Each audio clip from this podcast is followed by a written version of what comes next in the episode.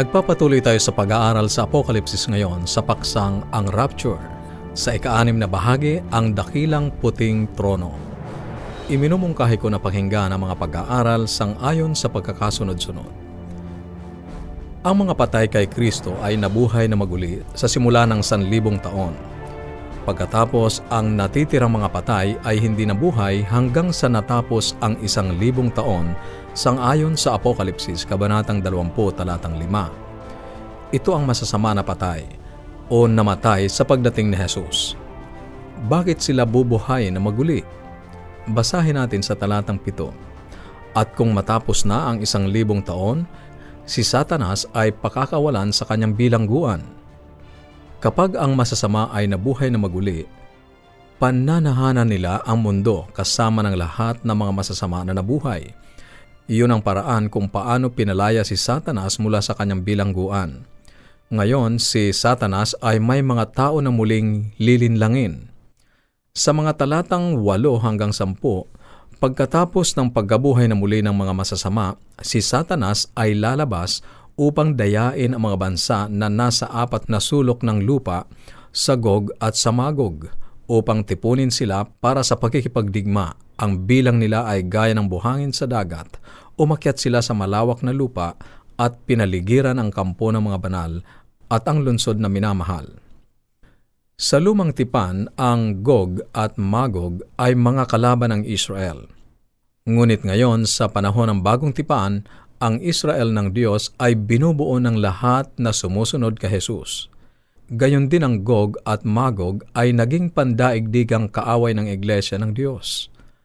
Ang bagong Jerusalem ay babalik sa lupa, kung saan ilulunsad ni Satanas ang kanyang pangwakas na pag-atake laban sa Diyos at sa kanyang bayan.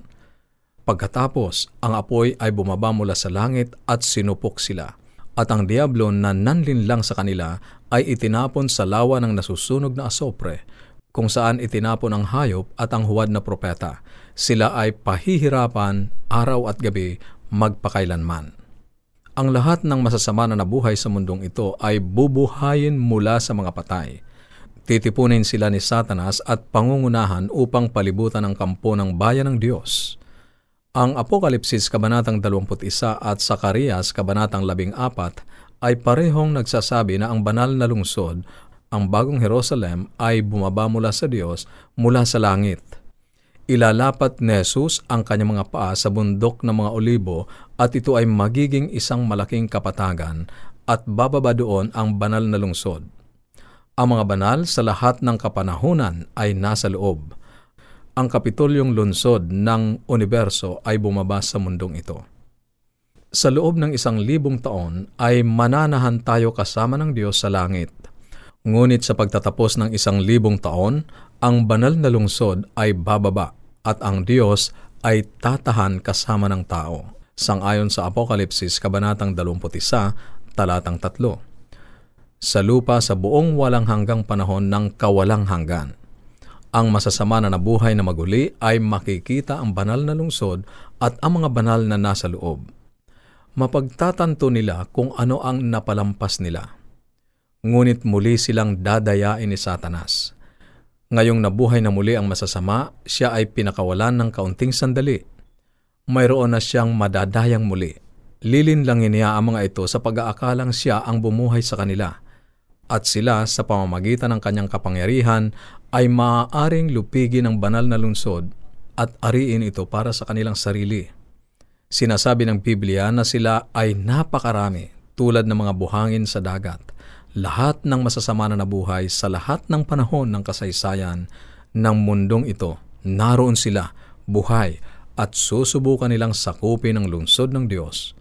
Ngunit sinasabi ng Biblia na ang apoy ay bumaba mula sa langit at natupok silang lahat.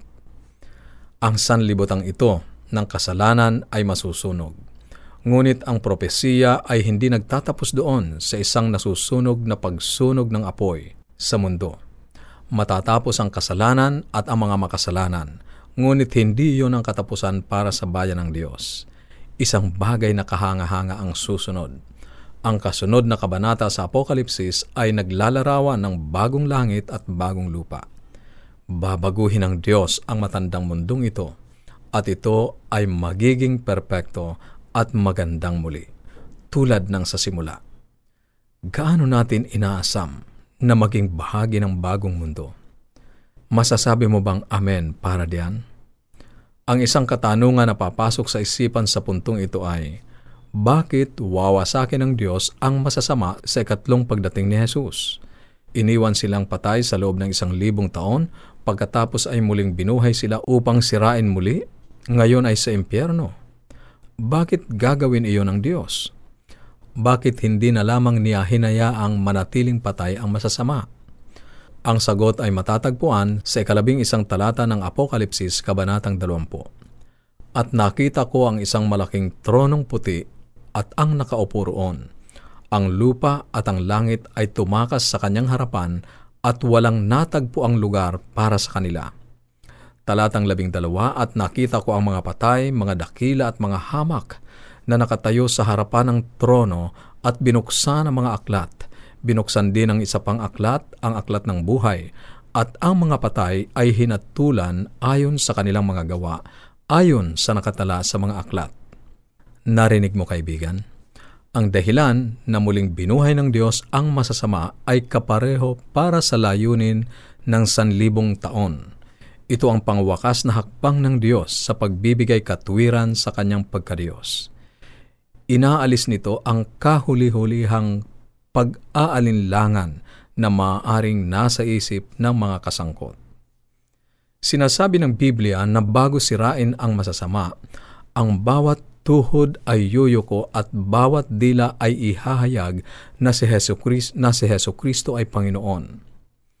Alalahaning kasama rito ang lahat ng masasama na nabuhay. Buhay sila ngayon kailangan nilang tumayo sa dakilang puting trono ng paghatol at kailangang sumagot para sa kanilang buhay. Ang lahat ng kanilang nagawa ay ihaharap sa kanila at sa wakas ay aaminin nila na ang Diyos ay makatarungan at matuwid sa paghuhukom na kanyang ibubuhos sa kanila. Kahit si Satanas mismo ay aaminin na siya ay nararapat na mamatay. Tanging doon lamang na ang karumaldumal na likas ng kasalanan ay mahahayag at walang pag-aalinlangan na ang Diyos ay makatarungan. Ito ang dahilan kung bakit hindi masira ng Diyos si Lucifer sa simula pa lamang. Naalaala mo na nang siya ay naghimagsik sa langit. Maaaring wasakin na siya ng Diyos kaagad sa pagkakataong iyon, ngunit hindi niya ginawa sapagkat alam niya na lahat ng iba pang mga nilalang ay sasamba at susundin siya dahil sa takot at hindi tunay na pag-ibig. Masisira sana ang pag-ibig. Ito ang dahilan para sa buong plano ng kaligtasan, kasama na ang pagkamatay ni Kristo doon sa krus. Ito ay upang mapagtibay ang katangian ng Diyos, upang patunayan na ang Diyos ay matuwid at siya ay makatarungan sa wakas, pagkatapos ng pangwakas na paghuhukom, lahat ng masasama ay tatanggapin na sila ay nagkasala at pagkatapos doon lamang mawawasak sila ng Diyos upang malaman ng lahat ng nasa universo na ito ay isang gawa ng pag-ibig, kakaibang kilos ng Diyos. Sa pagtatapos, nais kong suriin ang pinakahuling eksenang ito Darating si Jesus upang dalhin tayo sa ating tahanan kasama niya. Pagdating niya, ang mga natutulog kay Kristo ay muling mabubuhay mula sa kanilang mga libingan at sasalubungin natin siya sa mga alapaap. Pagkatapos ay sinabi ng Biblia na tayong lahat ay dadalhin sa langit upang maghari na kasama ni Kristo sa loob ng isang libong taon. Matapos ang isang libong taon, ang bagong Jerusalem ay bababa mula sa langit patungo sa lupa at ang mga masamang patay ay bubuhaying muli. Ang lahat ng masasama na nabuhay ay muling binuhay upang makita ang kampo ng bayan ng Diyos at makita ang lahat ng matuwid sa loob. Ilarawan ito sa iyong isipan. Sa loob ng lungsod ay ang lahat ng naligtas ng Diyos. Sa labas ay ang masasama. Ngayon ay pakinggan mo ito. Bawat taong nabuhay ay naroroon sa araw na iyon ang bawat isa mula kay Adan at Eva, at kasama na ang lahat ng lumakad sa ibabaw ng mundo hanggang sa huling araw ay naroroon. Ikaw na nakikinig ngayon ay naroon ang bawat isa sa atin. Wala tayong pagpipilian tungkol doon. Ang tanging pagpiling mayroon tayo ay kung saang panig tayo lalagay. At yun ay kailangang pagpasyahan natin ngayon. Magiging huli kung doon tayo magpapasya. Maaari tayong nasa loob ng lungsod kasama ng Diyos, kasama ni Jesus na kordero, at kasama ang ating mga mahal sa buhay na naligtas, o maaaring tayo ay nasa labas na nakatanaw sa loob. Kaibigan, isang kakilakilabot na araw iyon para sa mga tumanggi sa Panginoon at tagapagligtas, si Heso Kristo. Isang kahilahilakbot na isipin ang mga nasa loob ng lungsod na tumitingin sa mga banal sa lahat ng panahon na nagtitipon sa trono ng Diyos.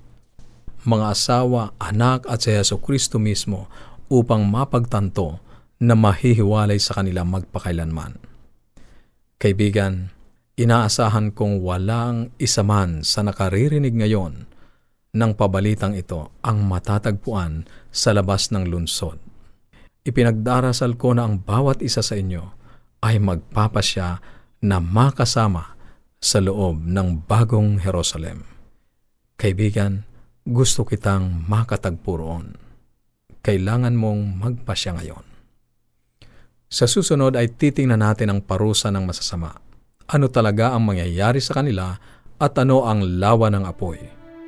Kung ikaw ay may mga katanungan o nais mo ng mga aralin sa Biblia at mga babasahing aming ipinamimigay, maaari kang tumawag o mag-text sa ating mga numero sa Globe 0917-5643-777, 0917-5643-777, at sa Smart 0919-0001-777, 0919-0001-777. At ang ating toll-free number, maaari kang tumawag saan ka man naroon, 1-800-132-20196. 1-800-132-20196. Maaari ka rin magpadala ng mensahe sa ating Facebook page, facebook.com slash awr Luzon, Philippines. facebook.com slash awr Luzon, Philippines. O dumalaw sa ating website www.awr.org www.awr.org